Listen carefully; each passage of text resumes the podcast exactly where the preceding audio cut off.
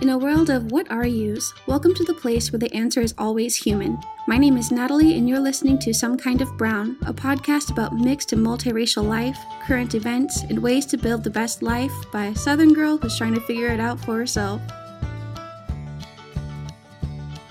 Hello, and welcome back to another episode of Some Kind of Brown. I am so excited because today and well, next week too, we have a guest back who was actually the first guest of this podcast. This is my second time recording this intro, and I just heads up the first few minutes, my responses are going to sound fuzzy because, of course, as every podcaster has to go through at least once, I think, the program I was using recorded off of my computer mic and not my beautiful mic that's in front of me right now. So put up with my mm-hms and little responses in the beginning. And let's welcome back Soph from Asian Self and Mixed Present.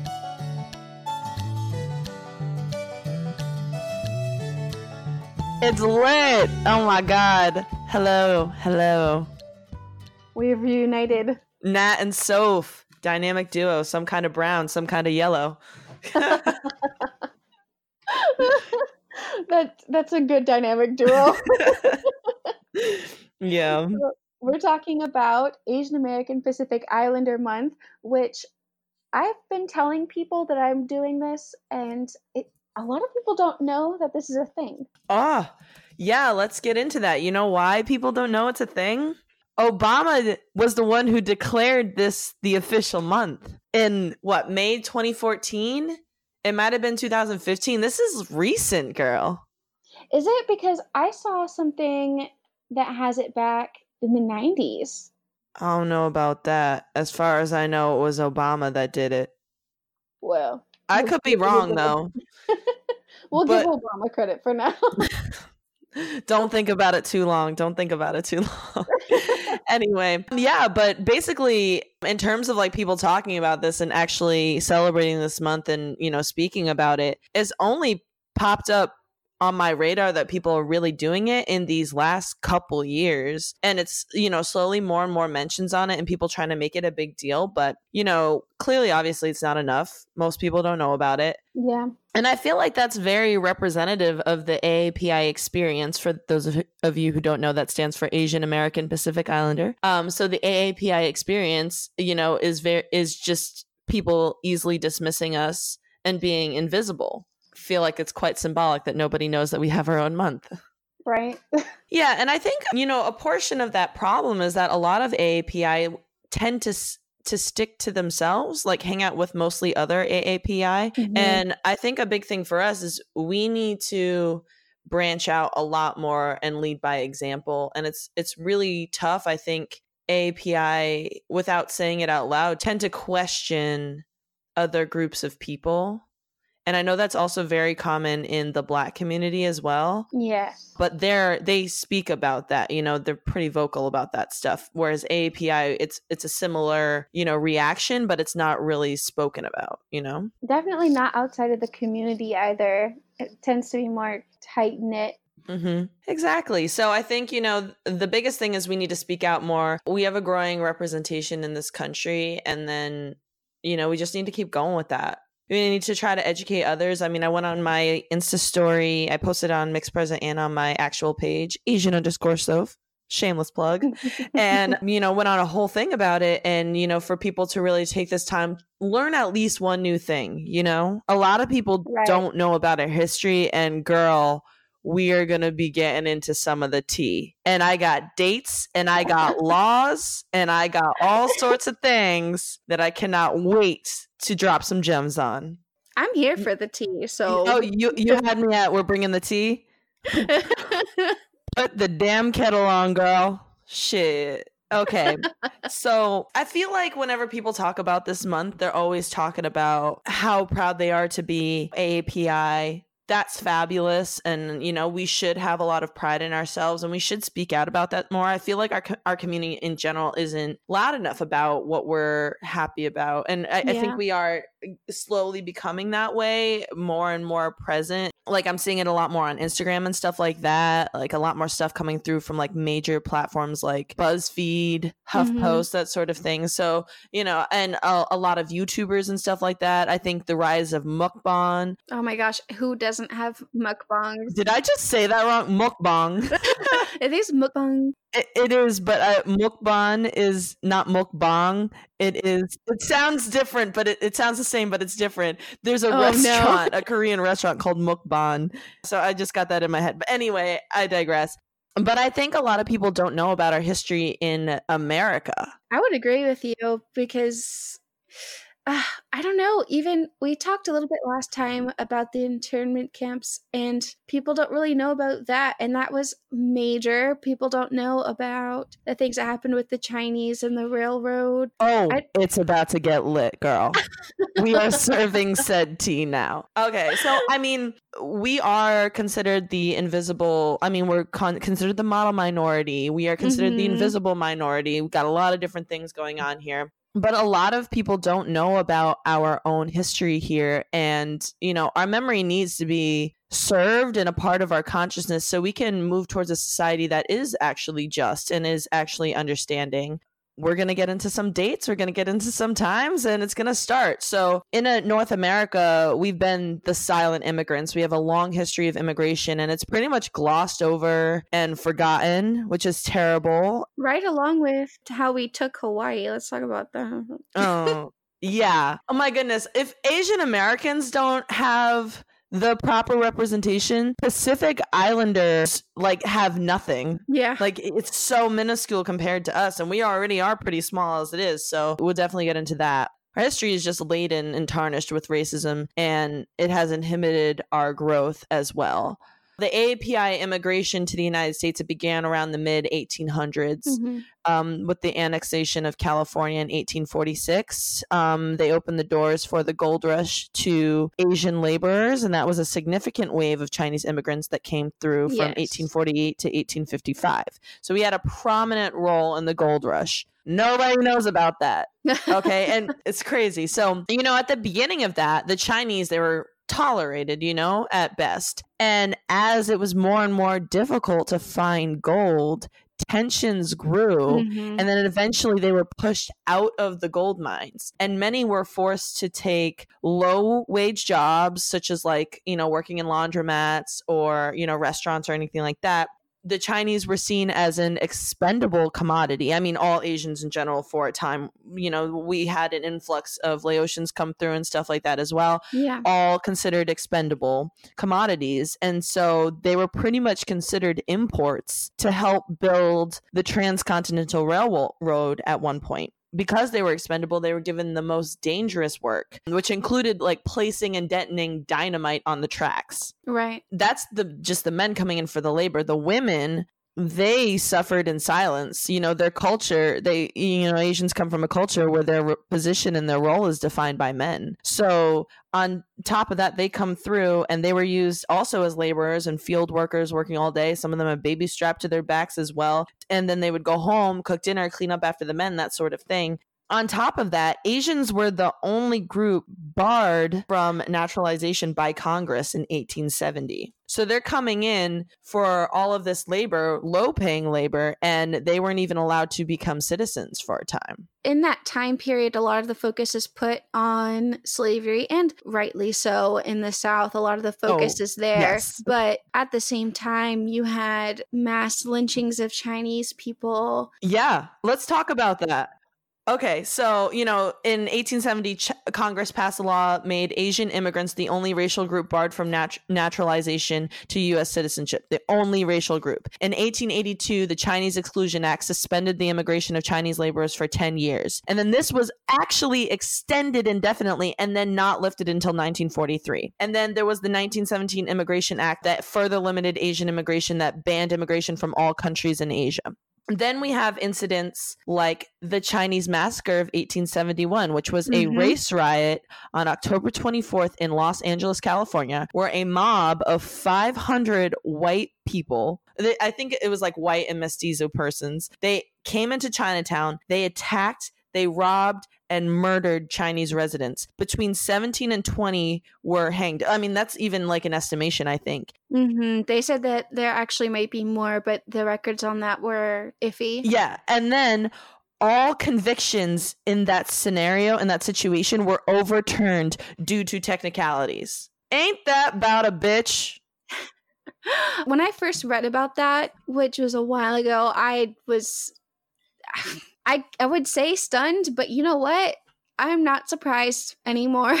You can't be surprised. You literally can't be surprised. And then, okay, let's go into another thing. The Seattle riot of 1886. It happened February 6th, 7th, 8th, and 9th. And it resulted in the forced removal of 200 Chinese from the area. The Tacoma riot of 1885, which became known as the Chinese expulsion of Tacoma. June 1982 was the murder of Vincent Chin. He was murdered in Detroit. In Highland Park, he was beaten to death by two white men over unemployment tensions. This is this is just select Yeah. scenarios of just what happened to Chinese people. Like forget other like Asians, like we're just focusing on Chinese people right now.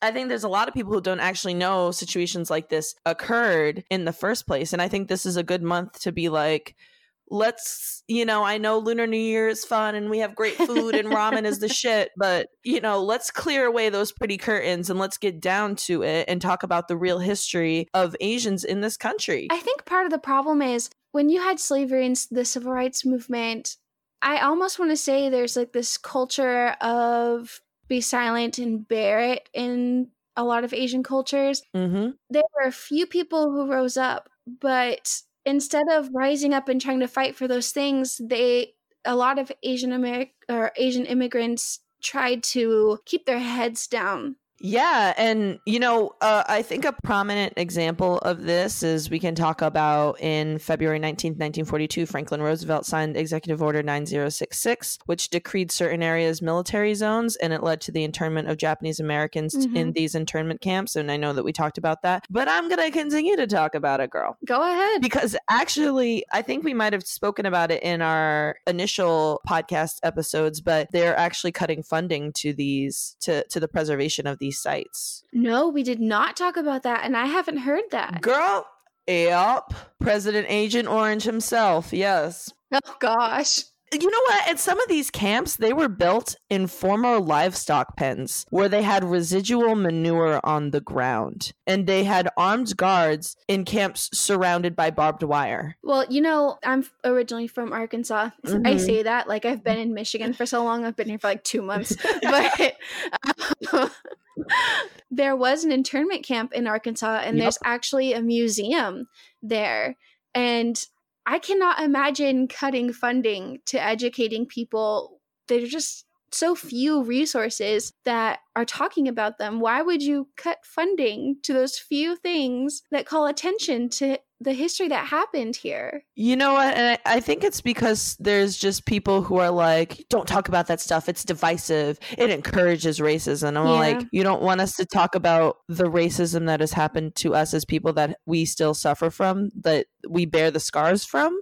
Yeah, there's a lot of hypocrisy in that. When you have Confederate monuments, Mhm. it's it's remembering history, but when people start putting things up for lynching victims or internment camps, people are like, "Oh no, that's that's too much. That will make people feel guilty for something that happened. We we don't talk about that." Yeah. And uh, is that not just proof enough of white privilege and white supremacy in this country? It's definitely proof of where p- people want to put the focus. Exactly. uh, as a joke when I was when I, when I told my partner I was going to be talking about this, uh, he pulled up what percentage of the population was white just because he was curious. He's like, "Well, where's my month?"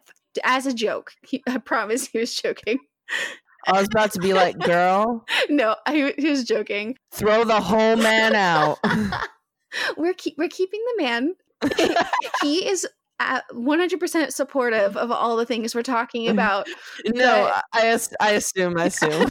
but it's 76% white right now. And even without knowing that, we know who dominates the media, who dominates society. And there's been a lot of fear mongering in the last two or three years about uh, white people are just going to be erased from this country. And that rallying point. Which is wild.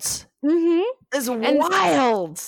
And people use that fear as an excuse to keep minorities in these positions where our history is blocked, we can't rise, we're kept out of certain things Mm-hmm. as much as possible because people want to maintain that majority. Mm-hmm.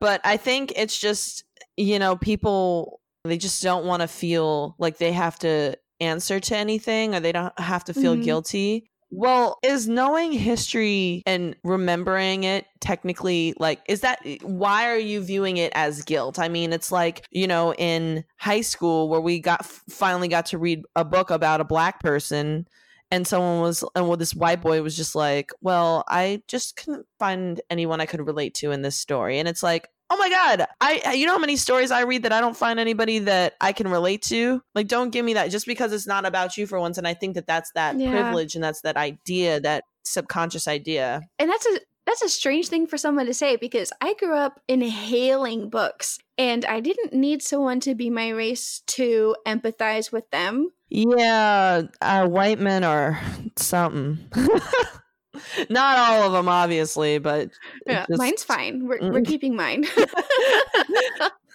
Yeah, no, but you know, I find that people who make a lot of comments like that, I mean, they tend to be a certain type of person, you know. yeah, it it's mind-boggling. But I mean, you know, back to the we were talking about the Japanese internment camps, right? So, Yes. you know, all of that, I mean, they just the camp conditions in general were horrible and these incidents with the Chinese and just how in general Asian laborers were viewed at the time and then the internment camps plus discriminatory laws that existed beforehand there were laws in place that prohibited Asian Americans from owning land in certain areas the creations of Chinatowns and pockets where there's a lot of Asians concentrated in certain areas, that's not an accident. I feel like people think the creation of pockets of racial groups throughout this country was an accident. Ghettos don't exist for no reason. Yeah. And you know what? I, this might be bad to say, but I feel like Asian Americans in this country have gone through some some of the same things that black people have in this country and yet there's this weird I don't want to say animosity. Oh, no, These that's weird good- feelings between That's the two a good word for it. No, that's a good word for it. And I actually I got some tea prepared on that too, um, which we can get into. But you know, just to finish up what we were talking about in terms of the Japanese internment camps, I mean, I think it's important to take away from that that the Japanese were interned Yes. and they had a special unit in the military created when they finally allowed Japanese Americans to serve in the military um, so they wouldn't be locked into camps and stuff. Germans and Italians, we were at war with them too. They didn't experience any of that. And I think that's very representative of how white Europeans had assimilated into American society and they were considered and viewed as American yeah. where Asians in in this exists even nowadays, especially the Japanese, they were foreigners and they were not considered real Americans. And I think that's something for people to really take away from because people still have this notion within themselves and you see it all the time in microaggressions towards Asians to imply someone's not from here just because they don't look the same as you or because you think that all Asians are going to talk with an accent they don't know English they yes. Oh, and a lot of people are like, well, not all. I don't think that. But a lot of people who tend to be of that camp of like, well, not all of us are like that.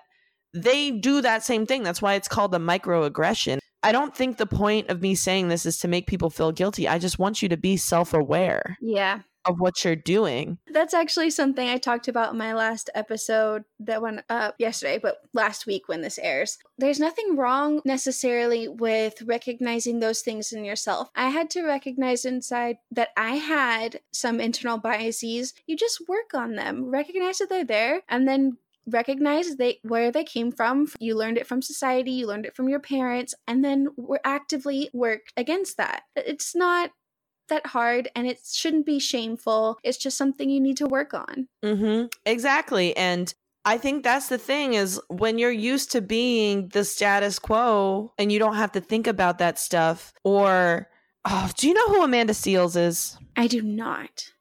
Oh, girl, girl. All right, have you seen the show Insecure? No. Oh, girl. Oh, girl. Oh my god. Am I I'm- I'm about canceled? to flip the table over. Um, no, but she um okay, so Amanda Seales is on a show called Insecure. She's a comedian. She's dope. She just had a special come out on HBO called I Be Knowing. Y'all need to go on HBO Go right now and check out my girl because she is hilarious her mother's from Grenada, her father's from Roxbury, Boston, but she talk she's like a light-skinned woman, but she's got two black parents and she like talks about her experiences and she just talks about so so much. And one thing that she talks about in her stand-up is she's like at the threat of death, there's been systems in place to protect white people and specifically white women because of that, now we see this manifest in that a lot of people are very fragile. It's like either it comes out in anger or, you know, crying or anything like that when you try to tell them about their problematic behaviors. And I think it's that same notion of people don't want to be self aware. They just don't want to be inconvenienced, you know? Yeah. Because they haven't been forced to do that. Whereas, like women of color, people of color, our entire experience is being inconvenienced, essentially. You know, now that we're talking about it more and it's seeming like the table's gonna have to be turned a little bit, that's where people are like, it's gonna be the end of white people, which is just nuts to me. I'm like, how are we going to that extreme? I think if you just look at it and you're just like, let me be self aware about my own biases and check that and figure out why. A lot of people don't want to do that work and figure out why. I mean, James Baldwin had a great quote. He was just like, he said there, he was talking in an interview about why there hasn't been much progress in terms of the civil rights movement. And he was just like, because white people would have to look at themselves and ask themselves, why was it important for me to have a slave? Why was it important for there to be this other group that I could look down upon? And people don't want to do that work. That's scary. I know. What, what do you even say to that? Though it's all sometimes it's just really tiring thinking about all these things because a lot of it is just fear and hysteria Mhm. and I don't know where it comes from. Oh, uh, well, it comes from certain things. I mean, a lot of times it's just needing a scapegoat. Yeah, The Chinese were literally blamed for the Great Depression. that's true. I just don't know how people can see the world around them and come to these conclusions. Like I understand hearing propaganda, Yeah. Yeah, exactly. but like you have eyes of your own. Here's the thing. I think that when society isn't going good, when the economy isn't getting going good, it's convenient for white people to blame the people of color who are on welfare. To just have again that scapegoat People who can't fight back. to blame illegal immigrants because they're Yeah. leeching off our system, to blame legal immigrants because they're leeching off our system, even though my father, who immigrated here legally, by the way, and is a green card holder, he had to swear on court in court that he would never be on welfare, that he would never accept government aid, that he could never accept food stamps. Do you know how scary that must be? Because my father knew that he had it's just if you agree to that, the Asian honor system is that is what you agree to. So even yeah. there were times where I was eating lettuce and mayonnaise sandwiches. Yeah, That's I not- can understand. That's that. not great, you know? And that's just what makes me so angry sometimes about, you know, one society, but also the fact that Asian Americans are not speaking out because there is a lot that happens and a lot that has happened again that I've seen in my father's face. I grew up with one white parent. I have seen people get treated differently. Like this isn't me just inferring and basing my ideas off of what society is telling me to think and trying to find a reason why things ain't happening. Yeah. My father's always found ways to make things happen. Like you can always find a way. But is it fair that he had to go around the tree, up the mountain, under the mountain, and then around this way and that way rather than just walk in the straight line? It's not. And I'm not Asian American, but I have friends who are. And I've heard so many stories of my mom worked herself to the bone doing this. My parents opened this restaurant and they worked 20 hours a day, you know, just insanity because yeah. they wanted their children to prosper. And that's what they had to do in this country. And that's Exactly. it's insane. Yeah, and that brings us to the model minority myth. And this is why I think there's such a divide between Asians and blacks. And I think, you know, part of it is a colorism thing. Yeah.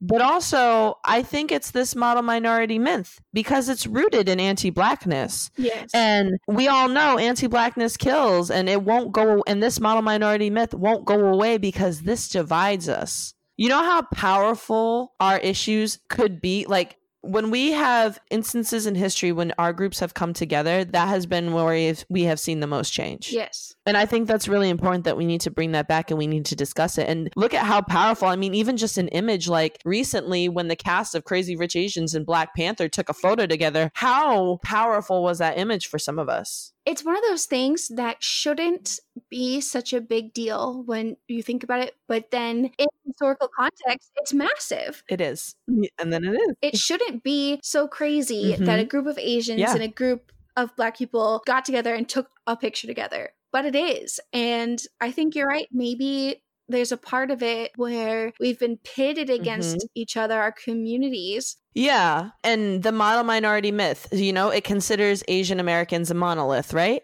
What that essentially means is people believe that we have no issues with socioeconomic stability. Most of my friends are people of color, to be honest with you, and most of them are black people. And I can't tell you how much educating I've had to do to some of my friends who just assume certain things about me Yeah. and then they're shocked and they're like, "Oh my god, wait, you had duct tape holding up your bathroom for half your life?" yeah, no, like okay, my landlord, my dad rents this house. And then when people find out like my dad can't afford to buy a house, people are like, "What? Oh my god!" And it's it's it's another thing. But anyway, so the landlord had knocked out the ceiling, and again, my father, being the model minority, suffer in silence Asian man, did not complain about it for years because he was afraid the landlord would lift the would raise the rent. So oh my gosh. my dad taped the bathroom ceiling. That that's sad on so many different levels. Girl, yeah, and like and then the other bathroom upstairs was was right above it and the pipes broke once and I just remember like I can't even use the the shower downstairs now because I'm just scarred because there was like at one point poop would oh leak god. into the tub. Yeah, it was not great. I'm, this is very TMI, but anyway. But yeah, it means that people believe we have no issues with socioeconomic stability. And it furthers this mm. idea that we don't need any resources or support, or eh, so our programs go underfunded or ignored, i.e., programs like keeping the sites of the internment camps up and running and well maintained. All of this, it has only led to the creation of the invisible Asian in the West yeah. a, a fun fact the income inequality among Asian Americans is higher than any other racial group in the US. Asians in the top 10% of income distribution earn 10.7 times as much as Asians in the bottom. So the poor are not making any gains. And the poor are the Cambodian refugees who came who came here after we dropped bombs and destroyed literally half of Cambodia during the Vietnam War. Well, and we have the big influx of Hmong people as well Mhm. from all Yep. I grew up with a lot of Hmong. Yeah, exactly. And then the Vietnamese that ended up coming here. You know, so the model minority myth suggests we are all the same and that we have no problems, that we face no discrimination. And that has not only placed pressure on the youth to excel, it doesn't fully reflect our achievements as a group. And at the end of the day, it's honestly just, I think, a device meant to divide us from other people of color. That's why we have these arguments about Asians not being people of color, which is crazy because we were literally referred to as the yellow peril. Mm, And I think it's also limiting what Asian American is to a, a certain region of Asia. Oh, yeah, for sure. It's ignoring the fact that this includes Southeast Asians who are Asians. darker and West Asians who are some of them darker. Yeah, let's let's talk about West Asia for a second. We know the Muslim ban, which is currently active, and it's you know obviously bans immigration from certain countries that are Mhm. heavily Muslim, and a couple West Asian countries and Asian countries that are actually on that list: Iran, Syria, North Korea. A lot of people don't even know Iran and Syria are actually Asian countries, by the way. All the like like Pakistan, Afghanistan, Kazakhstan, like all the Stan countries, they are part of Asia. It's India. continent. Yep. Do you know how many people live in India? a lot. It's wild.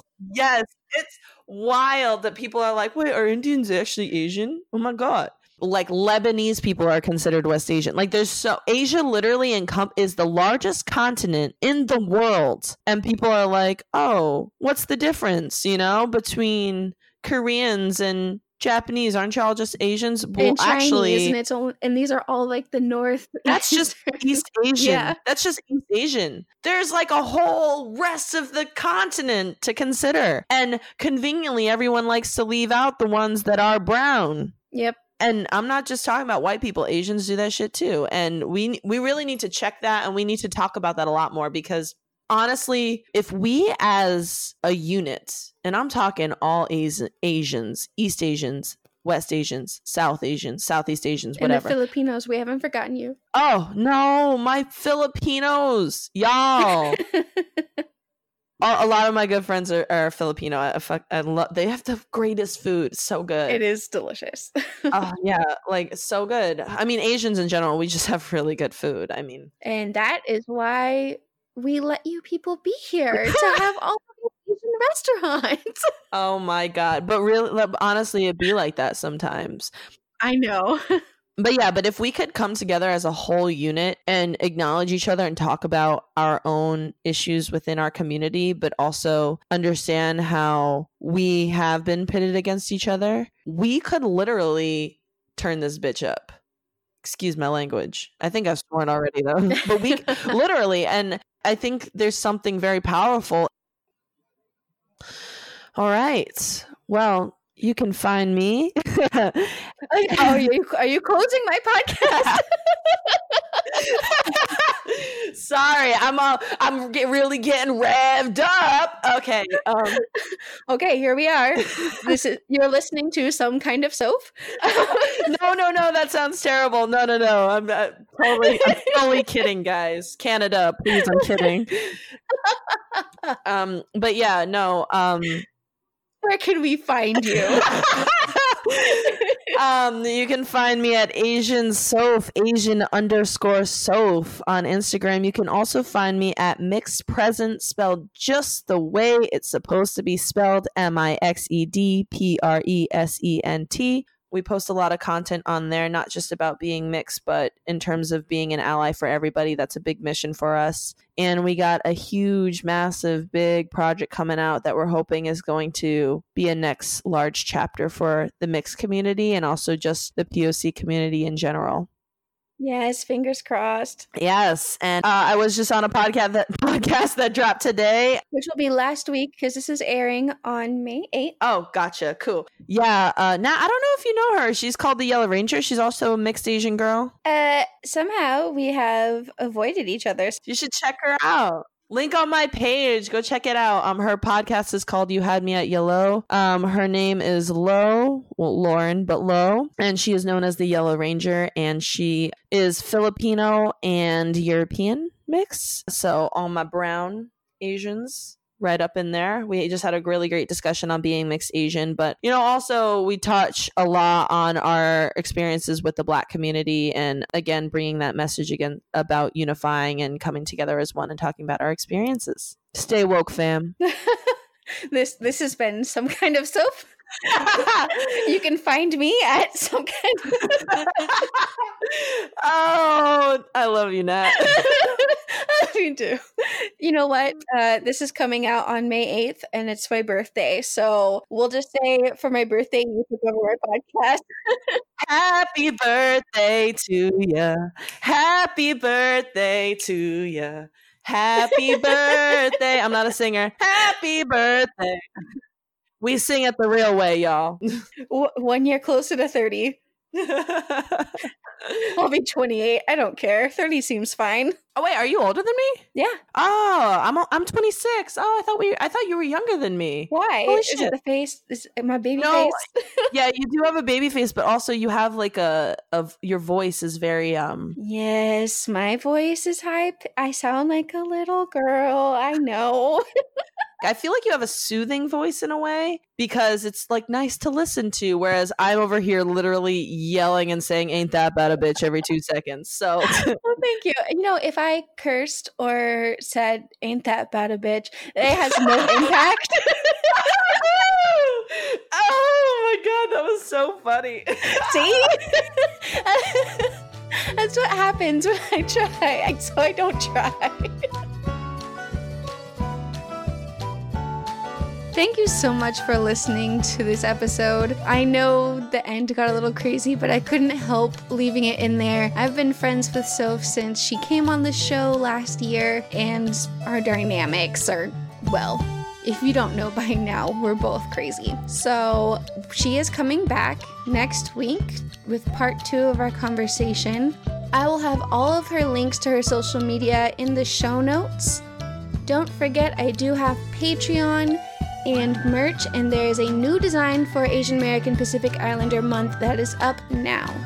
You can find me on Facebook, Instagram, and Twitter at Some Kind of Brown. Thank you to Purple Planet for the use of their song Love Life, and I'll see you next week with some more Shades of Brown, or Shades of Soph, whichever one.